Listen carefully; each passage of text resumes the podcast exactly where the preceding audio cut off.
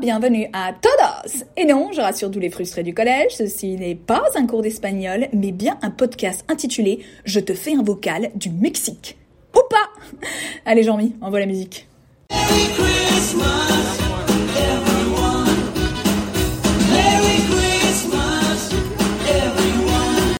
Les fêtes de Noël approchent et je suis officiellement de retour en Europe, mais pour autant l'Amérique latine ne me quitte pas. Et je continue de me nourrir de nouvelles anecdotes à son sujet. Et dernièrement, j'ai eu l'occasion de me nourrir d'anecdotes sur l'un de ses plus grands pays du continent, à savoir l'Argentine. Alors je vous rassure, on va pas revivre la finale, hein, euh, mais j'avais envie de partager deux constats sur ce pays, l'Argentine. Le premier, euh, pour une raison que je ne m'explique toujours pas bien, j'ai remarqué que les Argentins ont une mauvaise réputation auprès des autres populations sud-américaines. Euh, en discutant avec des Mexicains, des Colombiens, des Brésiliens, tous m'ont confirmé qu'ils ne portaient pas les Argentins dans leur cœur. Alors moi, je comprenais pas trop, je leur demandais mais pourquoi? Mais parce qu'apparemment c'est un peuple qui est réputé euh, très prétentieux en Amérique latine. Et lorsque j'ai essayé d'en parler avec un Français pour comprendre pourquoi on les trouve prétentieux, qu'est-ce que c'est que cette désapprobation unanime des Argentins, un Français m'a répondu que la meilleure image qu'on peut donner, c'est les Argentins, alors attention, oui, hein, on, est en, on est en direct, hein, donc euh, on entend un petit peu la route. Hein. Les Argentins sont en Amérique latine, ce que les Français sont en Europe. Voilà, un peuple fier à l'excès. Euh, bon, alors, je sais pas si je devais rire en fait euh, de cette comparaison entre Français et Argentins ou du fait qu'un Français lui-même était capable d'avoir euh, de l'autodérision à ce sujet. Mais voilà, déjà ça vous situe en fait les Argentins sur l'échelle des Européens. Et alors, franchement, euh, le deuxième constat que j'ai pu faire dernièrement sur l'Argentine, hein, moi je ne connais pas d'Argentins pour confirmer cette tendance, est-ce que oui ou non ils sont prétentieux. Alors s'il y a bien une chose qu'on peut pas enlever à ce peuple, c'est leur amour absolument gigantesque pour le foot. Enfin, moi, j'ai jamais vu ça. Hein. C'est un amour sans égal ailleurs dans le monde, qu'on se le dise, parce que j'ai vu des scènes sur les réseaux sociaux euh, de familles entières dans l'expectative lors du dernier tir au but, et on voit les gens dans un stress, mais mais, mais, mais j'ai jamais vu ça, un stress profond, les corps contorsionnés, voûtés sur leurs genoux, les yeux zippés, tellement ils prient fort tout ce qu'ils ont en se tenant chacun les mains jusqu'à l'exultation du dernier but. Et, mais franchement, il y a eu des moments, je me demandais si je regardais des gens face à une finale de football, hein, ou est-ce que j'étais en train de regarder un film d'apocalypse avec des gens qui sont en train de prier pour que la grosse météorite de la taille du Texas qui se dirige tout droit vers la planète Terre soit bien désintégrée à temps. Mais c'est ça, vraiment, c'était hallucinant. En fait, les Argentins, ça fait 36 ans, ils vivent dans Armageddon. Voilà. Donc, bon, franchement, quand on voit cet engouement, on peut que se réjouir quand même de leur titre. Et, surtout pour, pour moi, euh, spoiler alerte, hein, je, suis à moitié française mais à moitié croate, on se dit au moins qu'on n'aura pas perdu pour rien en demi-finale face à l'Argentine. Voilà, au moins comme ça c'est fait.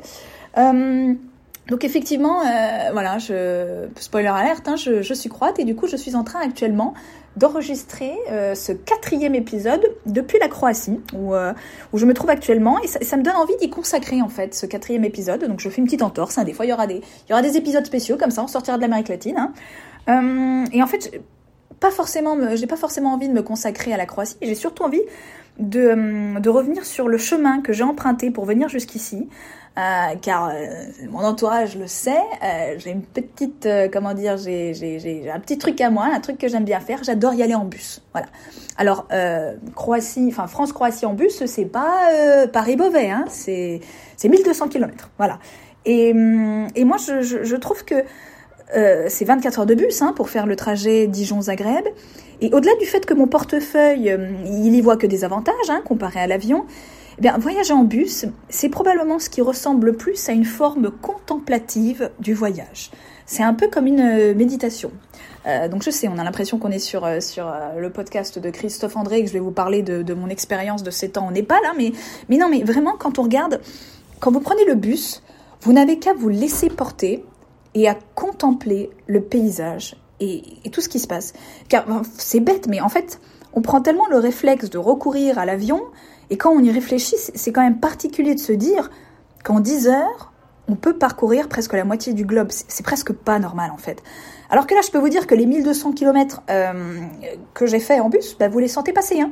Vous avez conscience de chaque pays que vous traversez et chaque pays a ses caractéristiques, son lot d'actualités ou même ses, petites surprises hein, auxquelles il faut faire attention. Et, Et je trouve que c'est quand même profondément plus enrichissant que de monter dans un, dans un espèce d'oiseau euh, qui vole au kérosène et qui en plus pollue la planète, quoi. Et, vraiment, pour vous retracer le trajet de mon point de vue, imaginez-vous que vous partez de France. Généralement, vous partez toujours de France avec un bus rempli qu'à moitié. Et vous conversez hein, d'ailleurs avec les autres aficionados de bus hein, qui répondent euh, Genève lorsque vous leur demandez jusqu'où ils vont et qui ouvrent la bouche euh, grand, grand, grand, grand, grand, euh, quand vous leur dites que vous, vous allez jusqu'à Zagreb. Hein. Donc euh, du coup, euh, il y a aficionados et aficionados de bus. Hein. Ensuite, après la France, vient la Suisse, qui est clairement la zone de tous les dangers. Pour deux raisons. Le prix des forfaits mobiles, hein, on pense le ré, et le risque de faire du hors forfait. donc tout le monde passe en mode avion quand vous êtes en Suisse, tout le monde le sait, on se le dit presque tous entre nous dans le bus.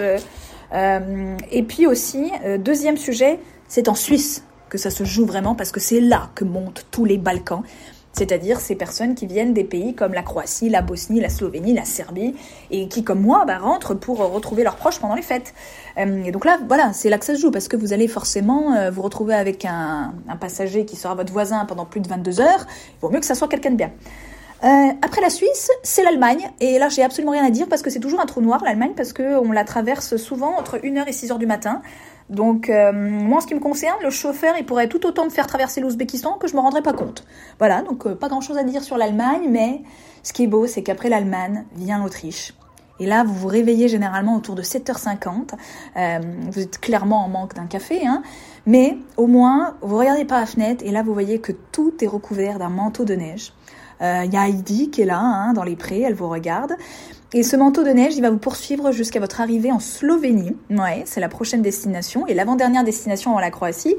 Et ce qui me fait dire qu'il faut savoir que pour nous, les Balkans, la Slovénie, elle a un statut un peu particulier euh, parce que c'est c'est l'introduction vraiment aux Balkans. C'est le premier pays euh, où vous sentez que là vous rentrez dans les Balkans. Il faut savoir que le slovène, ça ressemble un peu au croate, serbe, bosniaque, hein, qui sont toutes les trois les, mêmes langues. Mais on sent que c'est pas encore ça. Le slovène a quand même quelques particularités. Et, du coup, quand vous arrivez en Slovénie, bah, c'est comme goûter à une pâte de gâteau pendant que le gâteau est au four, quoi. Vous savez qu'il faut encore un peu patienter, mais, mais on s'en rapproche. Et ça, c'est, c'est magique. Et puis, et puis vient enfin, enfin la Croatie, ce petit pays de 3,8 millions d'habitants qui vous tend les bras, lui et ses milliers de cafés. D'ailleurs, je boire mon café.